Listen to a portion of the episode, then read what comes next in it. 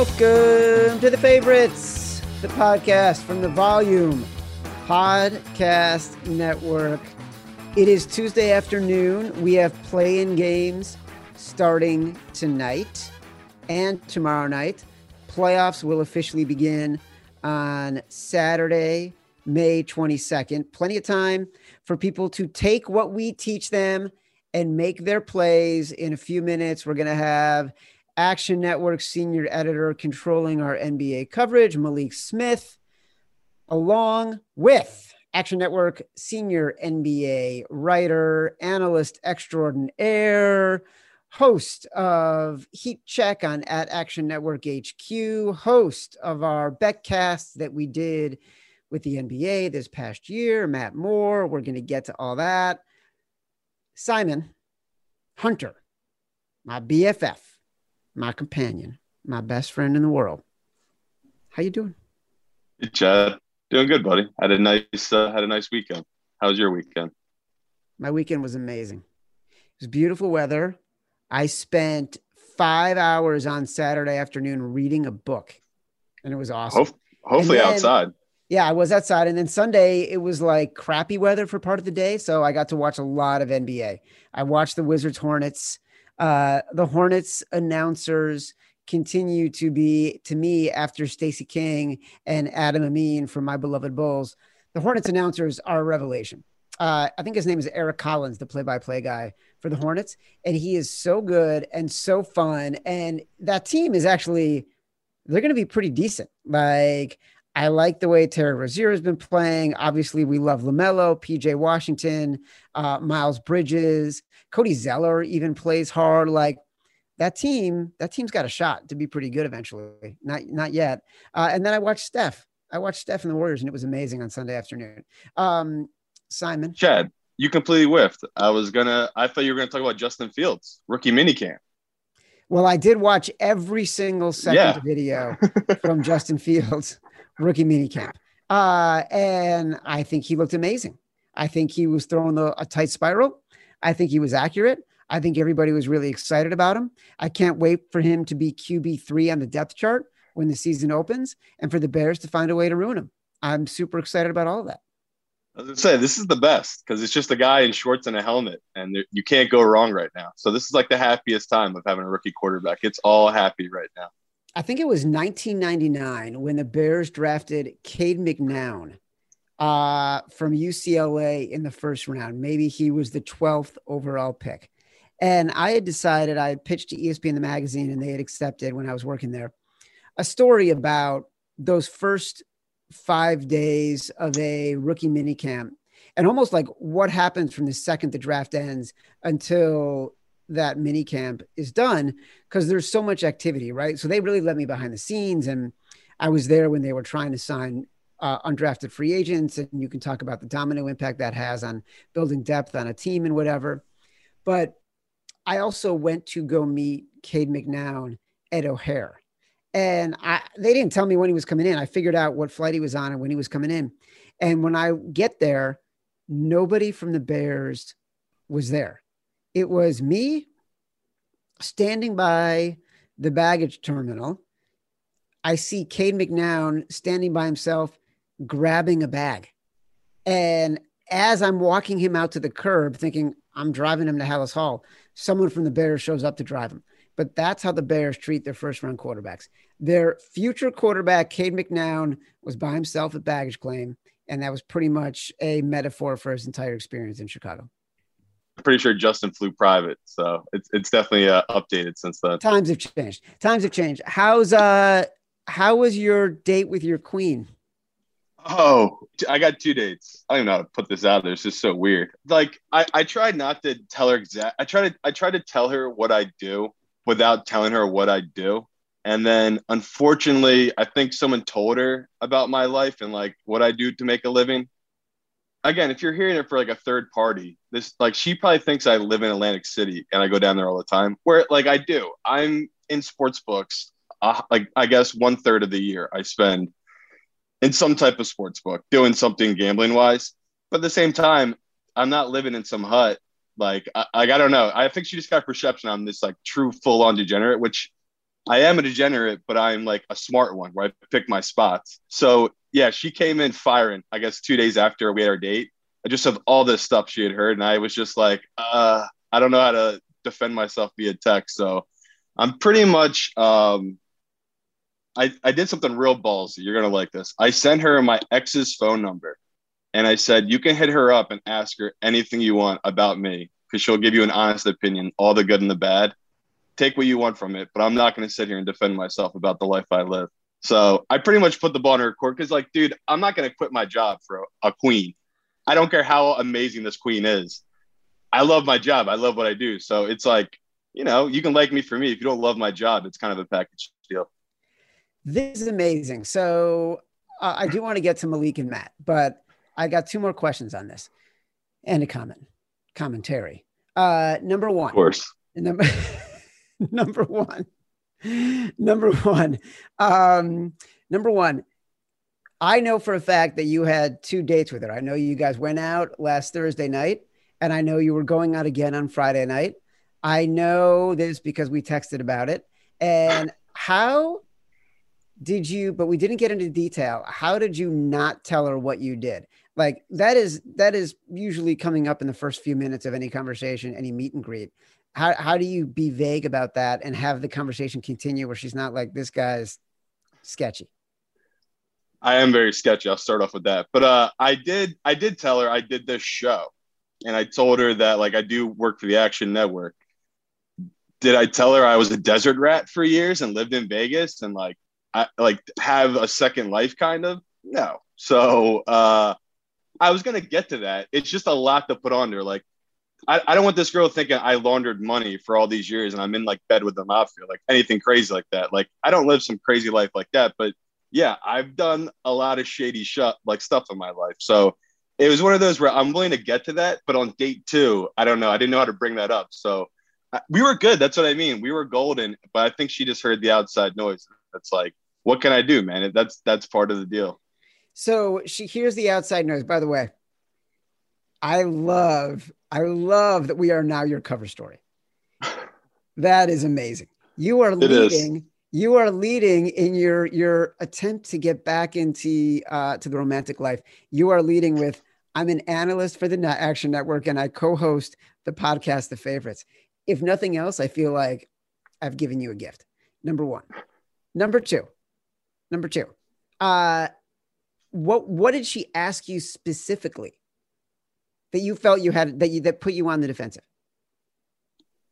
Um, she was like ch- challenging me in the sense of uh, just about the whole sports betting thing. She was like, "How like what, what do I what do I like?" Pretty much was like asking, "Would you have to have like joint bank accounts?" And I was like, "Sure, but you'd have to sign a prenup." Like, I mean, it, it's like uh, it's, that's what I mean. It's got a real aggressive conversation for two after two dates. So it got like, I don't know. I was just like hoping, you know, it, it, was one of those where I was hoping that it would be like a slow burn. I could get to know this chick and then start putting out all my demons. And she wants to know all the demons after two dates. And it's like, I mean, what normal what normal relationship starts that way? So that's what I mean. It's already fractured, but I'm glad I got back out there. I mean, it's it's nice to actually go on a date and be like, you know what, I can love again. So that's nice. I'm not crying myself to sleep anymore. So I'll take it.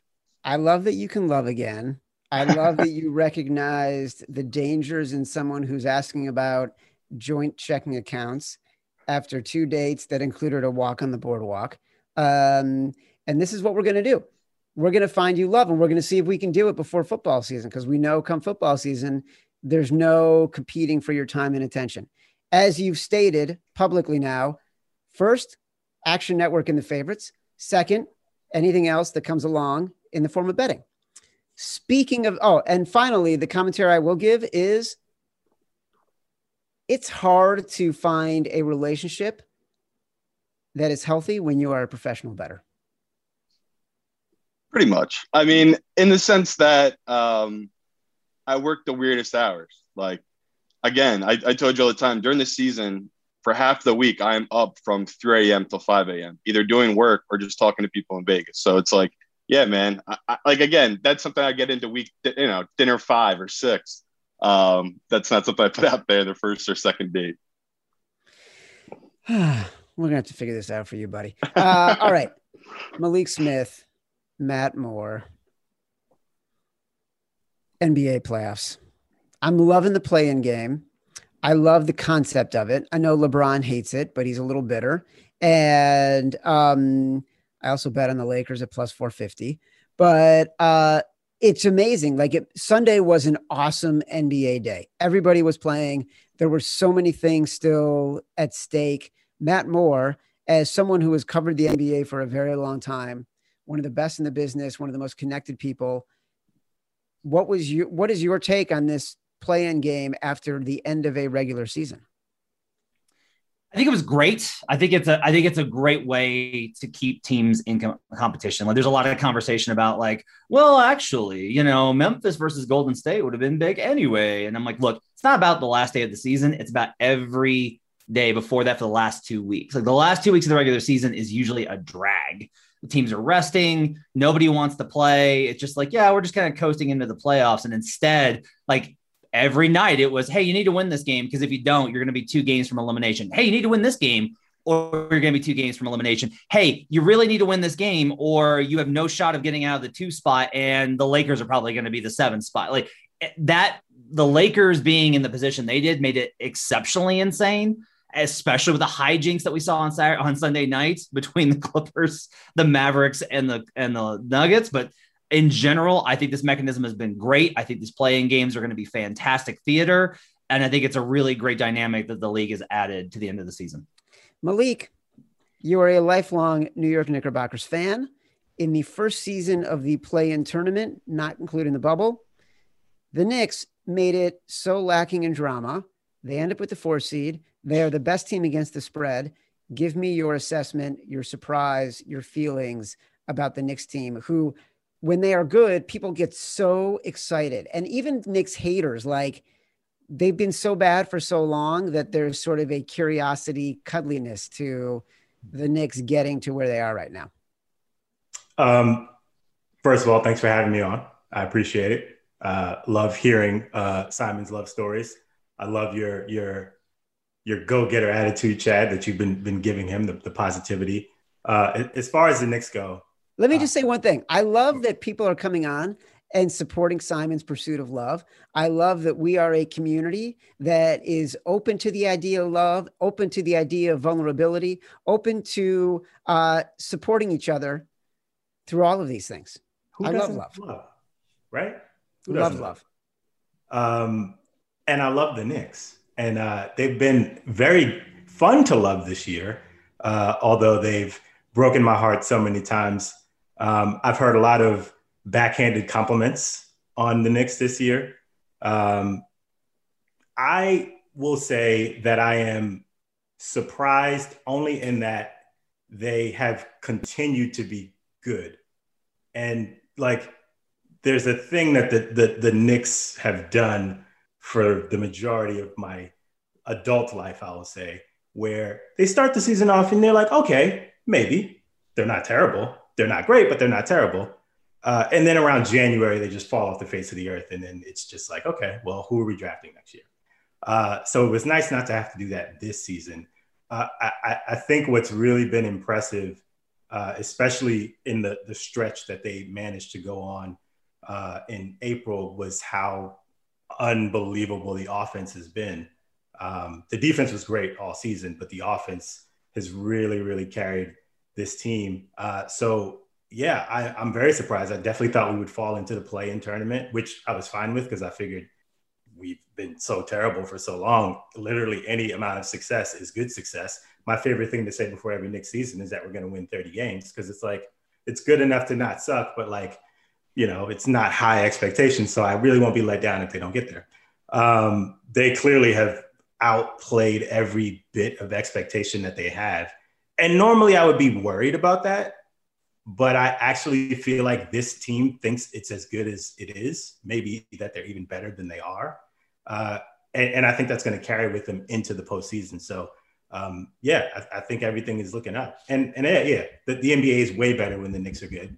Um, everyone knows it. Anyone who doesn't agree is just a hater, uh, and there's a lot of haters out there. And uh, I've been pretty humble. I'm pretty humble this season, Chad. So if I talk a lot of craziness in this podcast, like uh, just just you know, feel free to to, to, to calm me down because it might get crazy. I might get a little wild. I would like to see you uh, get a little wild and speak in a tone of voice in three years of working closely with you. It's never been outside of this timber. No, no matter how intense the conversation, no matter how much pressure we were under, this was your voice every single time. Well, I'm a true professional. So you are. You're a total pro. Um, Matt Moore. Simon, do you have a question before I before I move on to the next thing? I do. I do. I have a few questions here, but I'll start here with Golden State. 45 to 1 to win the West. Am I an idiot that I bet on that because I just love Steph Curry? I just feel like the value is there that he can literally will that team if he can make it into the playoffs to do something crazy like pull off a run in the West. So I had uh, Warriors 14 to 1 before the Klay injury. Um, Justin Phan and I both bet the Warriors to win the title before the Klay Thompson injury. Uh, Justin got the better number than me because that's how annoying he is that he always gets a better number than me. But like I, I saw it before the Klay injury. I don't love it now. Like, yes, like 45 to 1 is like that's crazy. And that's and that's like a, you know, it's like Steph Curry. How could Steph Curry be 45 to 1? It's just that you really got to look at it and go, the NBA playoffs are so built on a certain number of parameters. And like I'll be coming back to this a lot, is that there are certain things that are tried and true in the NBA playoffs in the modern context, like last five seasons, about where the playoffs have evolved to. And one of them is like, okay, your star, your star is going to have a big game, their star is going to have a big game. Like that's how it works. Uh, your second guy is going to have a pretty big game, and that's Draymond Green, which for him means like five taken charges and some blocks and steals and like maybe 10 assists and eight points if hopefully he hits a number of shots uh, maybe double digit scoring and then like the question after that is like all right who's your next weapon and for the golden state warriors their next best weapon is probably andrew wiggins which means that you have to be like yeah i'm putting money down that andrew wiggins is going to be my third guy or Juan Toscano Anderson or Jordan Poole. Like the rest of the Warriors they play well right now because they're all playing like really high level defense and Steph's insane. And that's a good model. And I think it makes them a good value play in certain spots. But to do that over the course of the play in tournament, a first round series, a second round series, and then the conference finals, that is a lot to bank on. So I can't go with you on that. I can't deny that like 45 to 1 is a crazy number, but Golden, we get really excited when Steph hits a lot of threes, and we overlook the of what the Warriors have been overall, which is for most of the season they were a 500 team. Yeah, because I had a friend who had his argument was we haven't had a Dirk in a while. Like a Dirk wills a team all the way to the NBA Finals, he wins it all. And my argument, then we have that with Kawhi. Wasn't that kind of what Kawhi was, or do you think had enough superstars talent around him where that really wasn't comparable to Dirk. Like we are due for a superstar to carry just a team by himself all the way to the NBA Finals. Malik. Well, yeah, I mean, I think the Kawhi situation was different. Obviously, uh, Siakam kind of made a jump in the middle of the playoffs. Um, Matt hates uh, Fred VanVleet for for going off the way he did, but I mean, they, they had guys who just completely came out of nowhere and stepped up. So yes, it's possible. But to Matt's point, like this run that Steph has been on basically the last 23 games, he's averaging like 36.9 points, but like some ridiculous number. And to Matt's point, the next highest scoring player is Andrew Wiggins. Obviously, basketball is not all about scoring points. Technically, it is, but it's not. Uh, but if if you're asking me to trust like Andrew Wiggins to be that guy throughout the playoffs, like if I'm even in this playing game, like if I'm LeBron, yeah, I'm let all the rest of those jokers shoot if, as long as like uh, they can shoot all they want. I won't let Steph go off, or I'll lock all those other guys down and let Steph try to score hundred points, which I mean he probably could do, but it, like at a, at a certain point he's gonna get tired, right? He's the the the the difference between you could even go back to 2018, right? Like when LeBron went on that crazy run, the team that he had around him wasn't great, but outside of the fact that he's LeBron James, he's six eight, so he can handle the pounding that it would take for him to go through each round as an underdog and and keep beating these teams. We know Steph can do amazing things. I just don't know that Steph can do amazing things uh, throughout the postseason. Um, but I mean, at 45 to one, I, I would. It's obviously nice if you have that little bit of glimmer of hope that he could just continue to be insane, which you know, the more he keeps doing it, the more exciting it's going to be, and, and the more you're going to kind of be like, hmm, maybe I should throw this thing on prop swap. There's no way the Warriors are winning the finals. 45 to 1 is an idiotic bet. I cannot believe we even entertained that question. Before we get to my next question, uh, which involves the Lakers, involves a more rational bet, like I made, um, and involves the Lakers and the Warriors in the playing game. We do have two games tonight, and and if anybody does download this podcast from the time it it posts until the games be- begin, Indiana is a two point favorite over Charlotte. Boston is about a two and a half point favorite over um, over Washington right now. Uh, check out the Action Network app. It's free. Download it. Get everything we're talking about in there. Get the lines. Get the updates. Get the picks, etc. Um, Matt or Malik, do you have any strong opinions on either Boston, Washington, or Indiana and Charlotte? Love the Hornets. Love the Hornets. I love yes. the Hornets before Caris LeVert news. So Caris LeVert has been ruled out with health and safety protocols. He has been the thing that has lifted them up. Uh, you can find updates on the Pacers injury situation in our Labs Insiders tool on actionnetwork.com. Domantas Sabonis and Malcolm Brogdon are both questionable. They are expecting Sabonis to play. Brogdon's a lot bigger question mark because he's got a hamstring injury. You press that thing too much and it's going to pop, and then you're going to miss it, and then he's going to have to miss the entire playoffs. And so, what's the point? Like, if you re-aggravate that, so they got to be real cautious with Brogdon. No LeVert, Brogdon on a bad hamstring. Here's the bigger thing, though. I, I did an article a few weeks back on ActionNetwork.com. Uh, Malik and I kind of game planned out this this article, and it looks at what are the things that make teams good in the regular season versus what they're good when they're good in the playoffs? And one of the biggest things that make teams good in the playoffs is defensive versatility, specifically if you can switch. Okay. The Hornets switch and pick and roll situations, the second most of any team in the NBA. The Indiana Pacers have the second worst scoring mark versus switching defenses in the NBA. The Pacers still have a problem with creating enough threes. Nate Bjorkgren, for all of his problems that he's had with the Pacers was supposed to like revitalize the offense. They're still a low point, low three point shooting team. When teams hit 13 or more threes versus them, they're nine and 17 this season. The Charlotte Hornets average 13 made threes per game. They bomb from deep and they switch everything. I love this matchup. I was kind of hesitant going in because Charlotte without Gordon Hayward has been so rough. I do think they're going to win this one. I can't take them, I don't think, in the next round versus either Boston or uh, Indiana, or I'm sorry, versus the Wizards. I already took though. I took Wizards to make the playoffs at plus 450, so I'm already on the Hornets, but I'm especially on them in this game versus Indiana. I like the spot for them a lot. The Pacers coaching situation is interesting. This was a guy who came in so heralded, assistant to Nick Nurse, uh, had come up through the ranks. You know that that um, that coaching tree, and gets there, and it feels like, honest to God, players are yelling at him as they go up and down the floor, almost mouthing off to him. What what has gone on there? Like Malik, you're shaking your head. Matt, both of you, Malik, you first. How did this thing go off the rails, and what is he doing wrong to make everybody hate him? It seems like they just everything is off, right? Like nothing is going well. I mean, they they've had injuries kind of hanging over their head all season, and I think that probably just set them off in in, in the wrong uh, uh, direction. Uh, right, Oladipo when he was still on the team was kind of coming back from an injury. He was already hurt. T.J. Warren was out early. Um, Sabonis has been in and out. Brogdon's been in and out. Uh, Miles Turner's out. Um, like they, they, just the chemistry of the team, I think, is just generally off. Um, he's a new coach.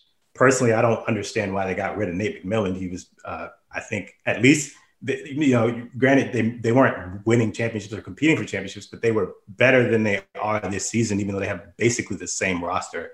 Um, I think I, I, my guess is that he came in and he wanted to do certain things that the players didn't want to do, uh, and that clashing just continued and continued.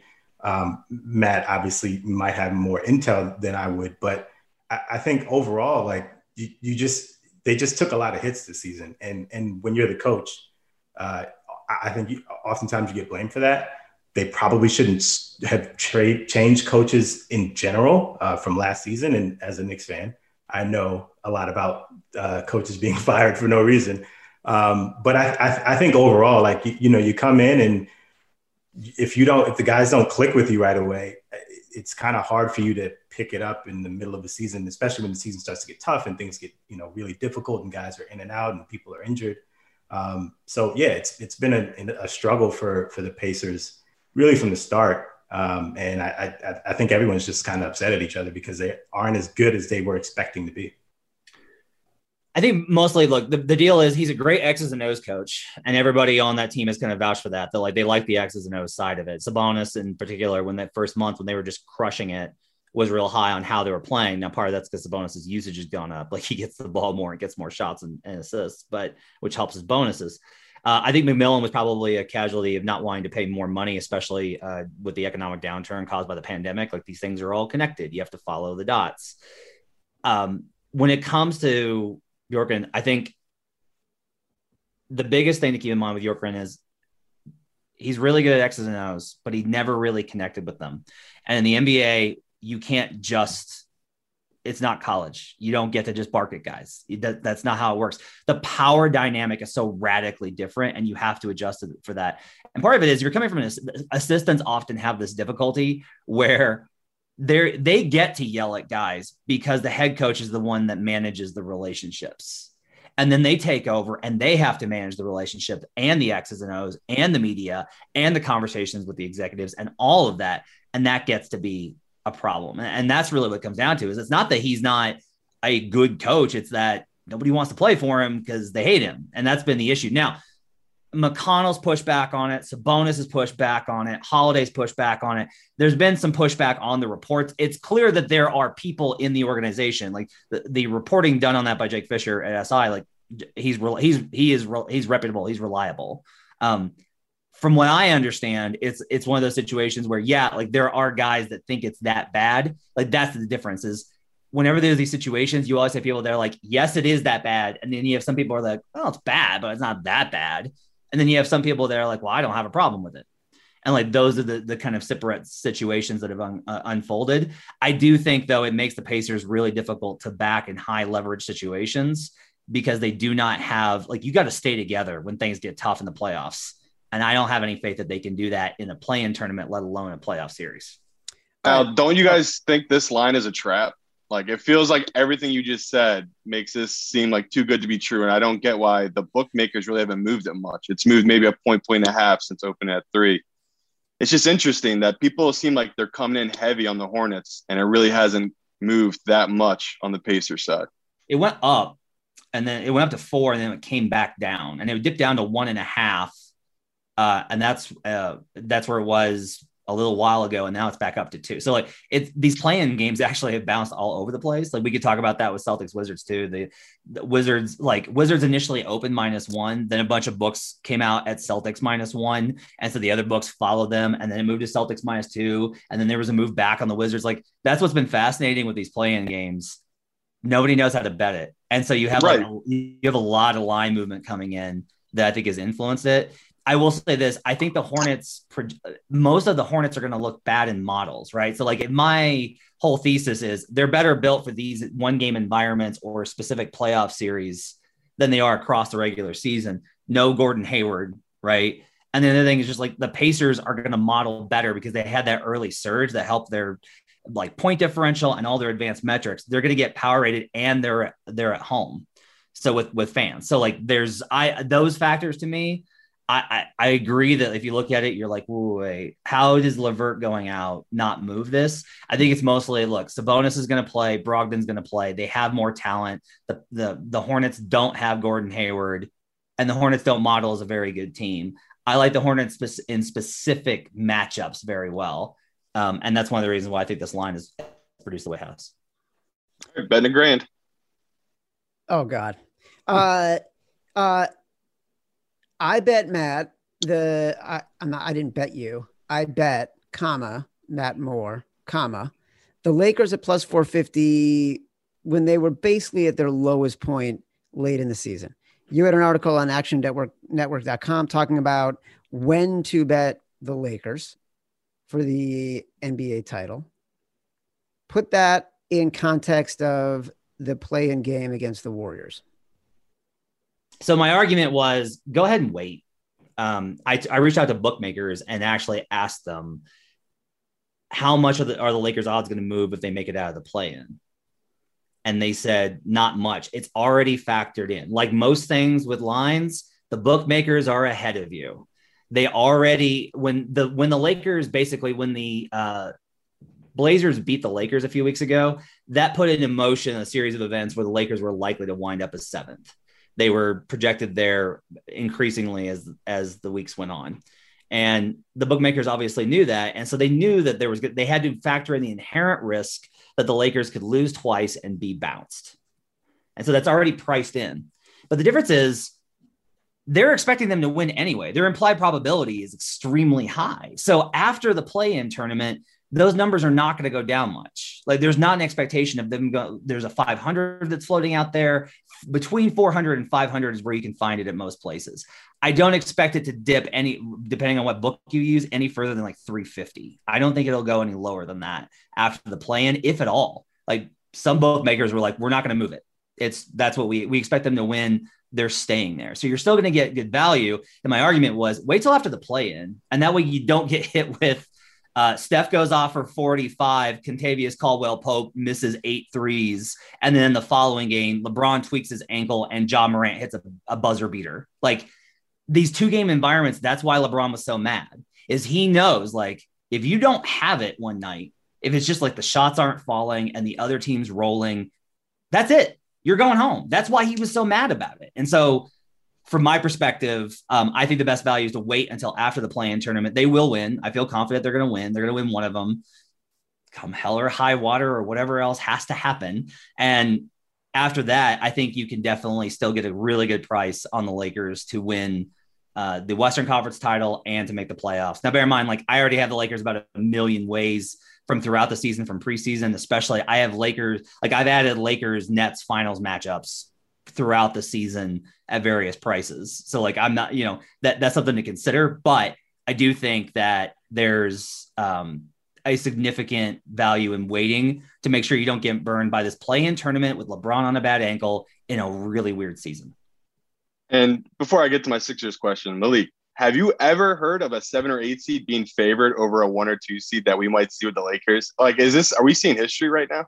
Yeah, it's kind of wild, right? Especially because of all the things that that Matt was saying. I feel like there's there's a lot of people who think that LeBron's just gonna somehow. It, it, we've seen him be superhuman most of his career, if not all of his career, right? But like, he clearly he the, what they played the, the Pelicans in the final game. He does that spin move toward the end, and he kind of got up and he was limping, and I think everyone was like, "Oh Jesus, here we go again."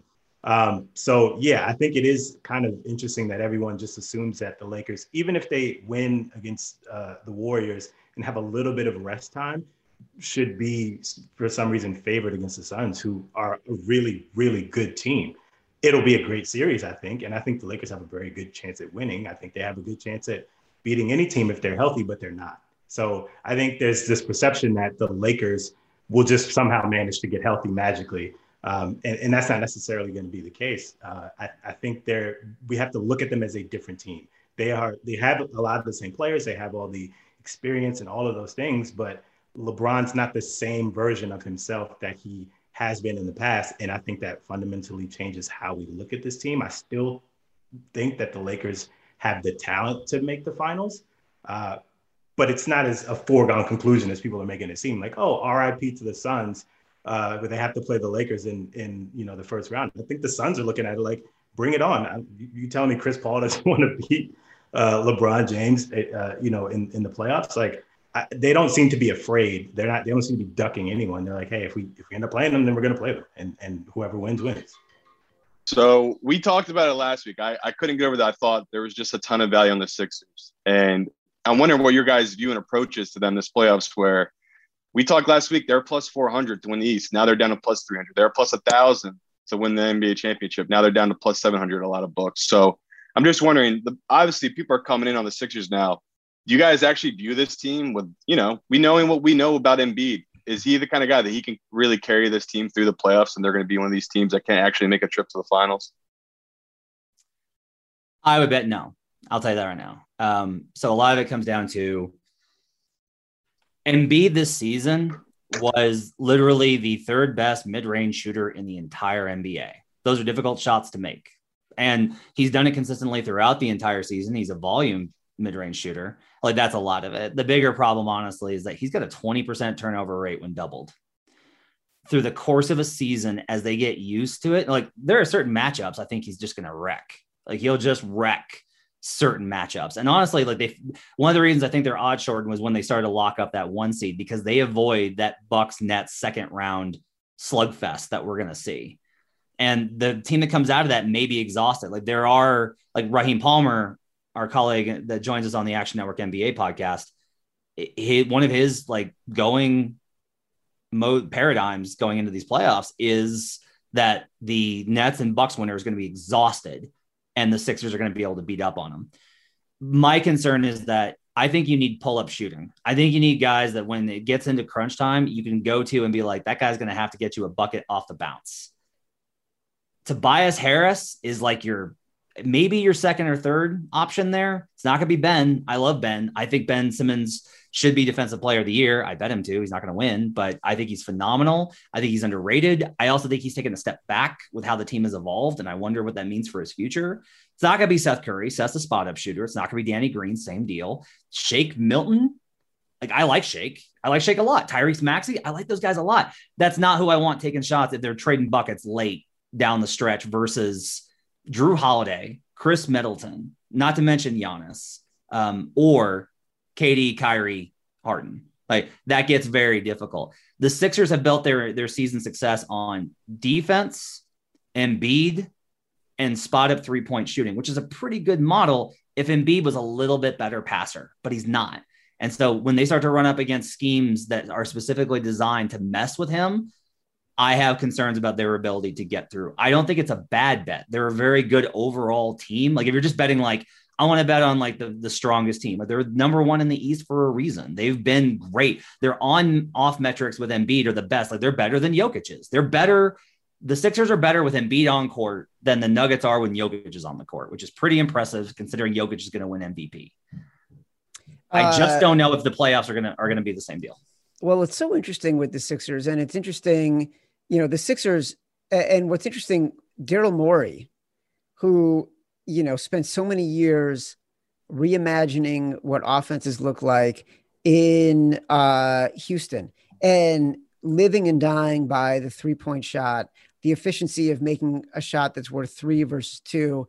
All of a sudden, he's got this team because it's built around Embiid that is entirely different offensively. And they've been incredibly effective and, and a, a really powerful team offensively. And it's reflective of what has happened this entire year greatest season in two point shooting history in the NBA, 53%. Greatest three point shooting season, 37%. Greatest foul shooting season, 78%. Two questions. Is now the time to start fading high powered offenses, betting on against high totals, and believing that the best team defensively has the best chance to win the NBA playoffs, to win the title? Matt, you start. Two questions, answer them both, please. I think for me specifically, you have to go with it based off of matchups. I think the NBA playoffs are all about matchups. I think it's not just player versus player, which is how we've traditionally thought of it. It's what can you do? Like I've started to reimagine defense this way. It's not about how good your defense is. That's why Utah, it's been a top five defense every single season the last five years, hasn't made the conference finals. It's not about how good your defense is, which is why Milwaukee, the best defense in the league the last two seasons, ha- has only made the conference finals once and hasn't made the finals despite all their firepower. It's can you solve the defensive problem in front of you? It's when presented with these different situations from series to series, can you adapt? Right. The Lakers can adapt. They're physical. They can play AD at five. They can switch. They can hedge. They can blitz you. They can trap you. They can drop and make and say, make we're going to make you make jump shots. They can do whatever they need to. The Nets surprisingly actually profile this way. But if you're asking me, like with all these offenses, is it across the board going to be lower? I think the numbers are going to reflect for that because they expect it to be tougher. I think your numbers are like the totals are going to go down. It's going to be tighter. I think in general, it's more about finding situations where, you know what, this team performs really well versus what that team does, and they can't do anything else. Like, I think Portland and Denver is a good situation here to look at this. Portland can't play anything but drop. That's what they do, is like they just drop in pick and roll situations. Okay. But one of the things that they do is they stay home on shooters. The Nuggets don't have a pick and roll creator now that Jamal Murray's out. Will Barton's banged up. They don't have one. So that's a series I'm probably going to be looking at unders. But other ones, I think I'm probably going to be looking for overs, especially like I think Miami, Milwaukee is a series I'm probably going to be at leaning towards the over to start with based off of how those two teams can attack one another. Malik, you know what this means? What's that? Take it back to the beginning. The New York Knickerbockers are shaping up as a value play to win the NBA title because of their ferocious defense and their underrated offense. I would love, love, love to believe that that is true. Uh, but as much as I've watched this team, I think Matt made a really good point about matchups, right? They unfortunately don't have uh, uh, Mitchell Robinson playing center. And as great as the defense has still been, and as fantastic as Nerlens Noel has been, he's really undersized, right? So if they end up, let's say they get out of the you know first round and they play the Sixers, as as much as I think that the Knicks are a great team and that they'll fight as hard as you possibly can and take their pound of flesh, as people love to say, they're just undersized. Like Embiid can just bully them down low. I mean, what are you going to throw Taj Gibson and Nerlens Noel on? Like it, he's just going to feast all day. So um, the the defense, I think, will definitely carry the Knicks past the first round. I feel very confident in that. I think we match up well with a team like Atlanta. Um, but I, I, I don't think that just because they have a great defense all season, uh, that they'll be able to somehow that'll mask the fact that that you know Nerlens Noel just makes amazing plays, amazing blocks, right? But like you could just just beat him up, right? I would just absolutely beat him up down low, and that that's kind of what I'm worried about with him.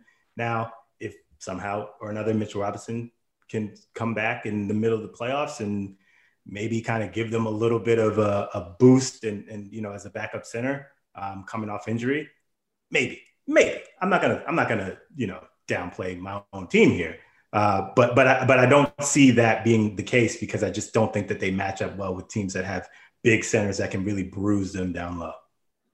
All right, we can dream. That's what that's what I don't get though. Like the six, my whole Sixers point is, like you talked about, the they're going to get beat up. The Bucks and Nets are going to be battling, and they're going to come play the Sixers at home. So the Sixers say they win Game One against either of those teams what do you make that series price? If it's the net of the bucks. Aren't you like is there are you finding yourself in an amazing hedge position even if you take the sixers now plus 300 where no matter what sixers win game one they got home court they're going to become a favorite either if even if they're playing the nets or the bucks.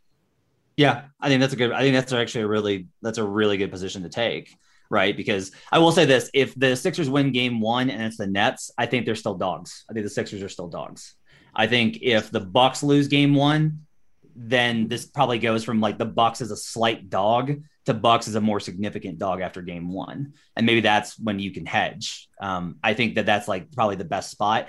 The Nets are going to be hard; like they'd have to go go down 0-2 in order to get to be, I think, the dog, the, the number you're going to want to hedge. So like that's really the now this is the counter to that though is you're like well look if it's the nets i'm good anyway because their center options are deandre jordan and claxton. And claxton is much like noel great switch defender can't handle Embiid in the post. Jordan is more physical but the nets overall defense it does have some leaky spots in it. So even if Embiid struggles a little bit with the, those doubles they can scheme out ways for him to pass out of it make another pass and then be able to hit wide open shooters on the other side. Like that's where the Nets struggle. Like I can give you the argument there that that's a pretty decent matchup. I think Milwaukee honestly is like the scarier matchup for them. Like everyone's out on Milwaukee and the Bucks I think are a much scarier matchup. They got Brook Lopez who is a mountain of a man. That dude is huge and they will still send doubles. And Embiid's going to get his. But the question is, can you beat the overall firepower of what Milwaukee brings? And like that's a different question. That's what's really fascinating is that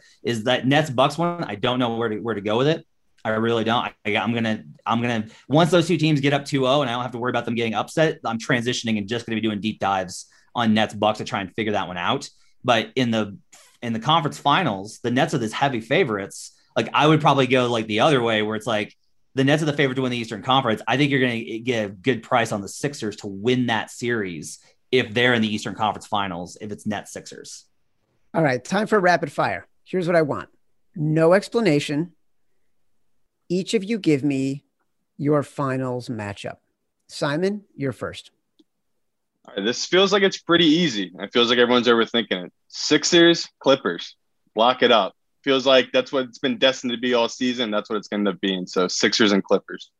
Malik. I'm gonna say Lakers, Bucks. Matt Moore. Clippers, Nets.